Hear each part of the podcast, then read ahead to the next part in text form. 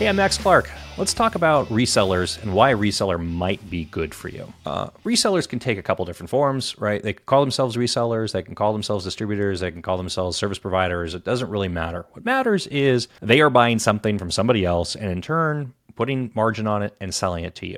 When I just say that, right, they're buying something from somebody else, putting margin on it, and selling it to you, that sounds like a bad thing. Why would you want to work with a reseller? Because they're adding margin and you're going to spend more money. But that's the trick. A lot of times you're actually not. And this is why resellers and service providers can be good for you. The first thing is when a manufacturer or when a um, an ISV, a software company, decides makes a product, they can sell that product direct. So this is you know direct sales channel, and you can buy it from them and deal with them directly. Now, in order to get um, service support and discounts from that company, you have to get to scale and size with that business. Give you a basic example. If you're a 100% company and you go buy from Salesforce, you're getting a very different price from Salesforce versus a 100,000 user company buying from Salesforce. And there is nothing that you can do to get that 100,000 seat price at your 100 seat count. It's not happening because Salesforce is a direct only model.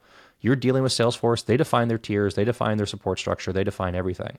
There's a lot of ISVs in the market, um, and I'll use, uh, let's just say hardware manufacturers. Let's say, you know, um, I, won't use I won't name names, but let's say you needed a firewall and a switch and an access point and an SD WAN service. A lot of these things have direct motion now, where they will sell to you direct. You can go, you go to their website, you can go onto a, um, a, a reseller, you know, to, to whatever it is, you can buy and have the thing shipped to you, right? And or you can go through a reseller. And by the way, here's a here's another secret about the whole reseller market. If it is a name brand uh, manufacturer ISV, you need to deal with a large reseller. Okay. Now, large resellers come with their own complications. Part of the reason why my business exists is because we help our clients deal with these large bureaucracies of, of, of you know behemoth organizations right so you know there's always this thing where it's like oh if you deal with a smaller service provider or reseller you get more personalized attention you get all these different things what i'm going to what i'm going to tell you about that though is what you're missing and what you're missing is if if it's a Think about it this way. If the manufacturer is doing a few billion dollars a year in revenue and they've got a reseller in their market and their channel that's selling $10 million a year worth of, of their widget, where does that reseller sit in their priority in their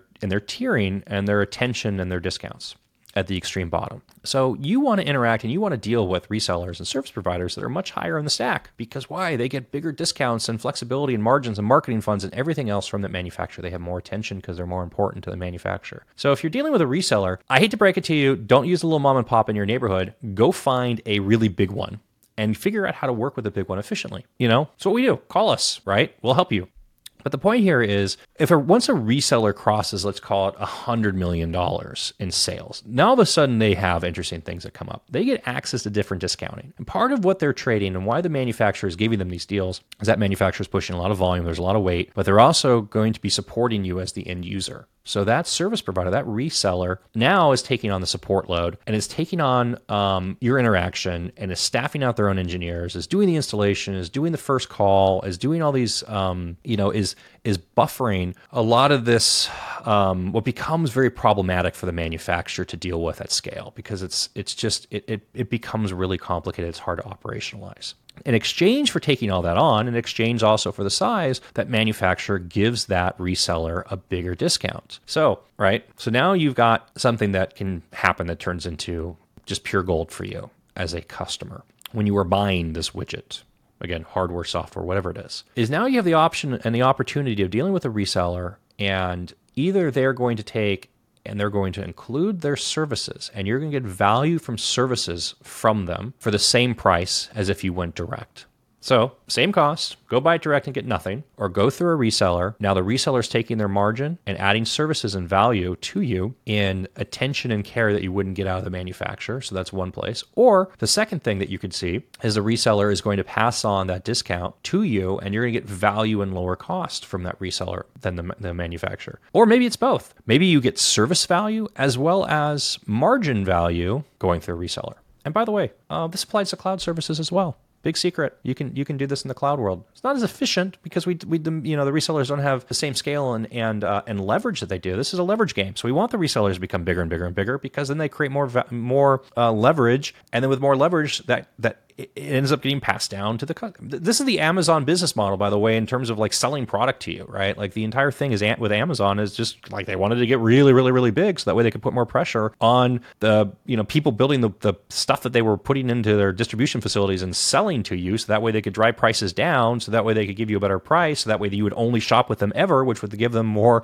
volume which would give them more leverage and that's the flywheel right so uh, anyways back to what I was talking about before I went on a, a, a, anyways so the trick now becomes finding and identifying the reseller, the service provider that matches the value that you actually want, right? Is this a we're just looking for discounting and price efficiencies. Let's go get you one that gives you better price efficiencies and discounting. And and it, it exists. Guarantee you, whatever you're buying, well, Salesforce doesn't exist for Salesforce. Um, they have to have a, a, a reseller channel. They have to have a, um, an indirect channel in order to take advantage of these things and not just a direct sales channel. Most large entities do. Let's just leave it there. So maybe you're just looking for margin and you're just looking for a better price. You want better unit economics and you want to, you know, you know, instead of spending, you know, a thousand bucks a unit, you, you can go and you can get it for 850 a unit. I mean, that's an example. And by the way, another big secret with these things is a lot of times the resellers can tap into market development funds or marketing development funds, which fits into a different category within that manufacturer. So, in the manufacturer, there is money in that manufacturer's marketing department to give you a better deal when you're buying that thing that they can't give it to you on a on a line item basis on the unit on the widget that you're buying, but they can give it to you because it's coming out of a marketing budget to acquire you as a customer. So that's another big secret, and I've got lots and lots of examples of these things, and it's it's, it's magic. I mean, tapping into MDF when you're doing any sort of projects with these things is just absolute magic. Getting excited just thinking about it. Uh, I had a tagline for a while. It's talking about like abusing balance sheets of billion dollar businesses. And this is really what that comes into play because there's money out there that if you know how to get into it, you can do cool things with. And by the way, the manufacturer wants you to use that money because they're desperate to acquire you as a customer. And that's why that money exists. This isn't like a bad thing. This is good. This is good for them. It's good for you. Everybody wins. It's yay. Um, the other side of it is in services.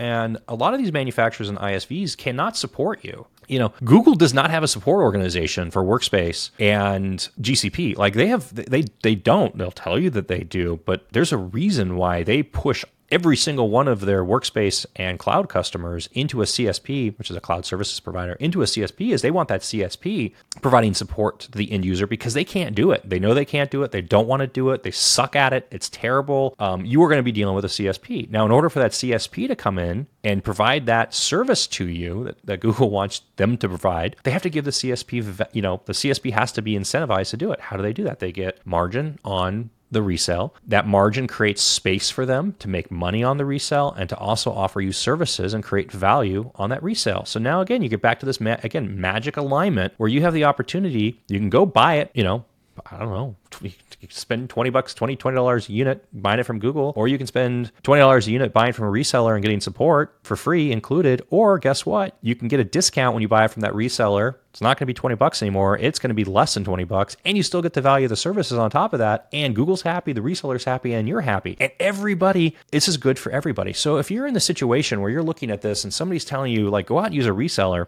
and and it's not um there's nothing shady going on here. They're not trying to pull a fast one over you. They're actually trying to do you you know, do you a service and they're trying to help you. And there's this resistance in a lot of organizations that I see of being like, oh, we want to buy direct because they think they're going to get a better deal out of it, or they think they're going to get um, better value, or they think they're going to get better support. And usually all three of those are no's. You're going to get, you're going to pay more, you're going to get less service, you're going to get less value. You don't want to do it. If the resellers exist with that manufacturer, go buy it from a reseller. If you don't know the reseller to use, call me. We'll help you. We'll help you figure out how to do this. And again, this isn't like the mom and pops in their neighborhood. You got to use a big boys. They are going to be aggravating to deal with. It's it's um but that's okay because all you just need is you just need a little like you, you know you, you need a you need a map you just need a map and a guide to like negotiate through the you know navigate you through the bureaucracy and once you have that magic map with a compass attached to it um, what you can do is phenomenal and we've seen I've seen just I've seen incredible things happen when you have manufacturer, reseller, service provider, and customer alignment and and just really phenomenal outcomes for the customer which is you know and in today's economy that is usually driven around how do we reduce our spend?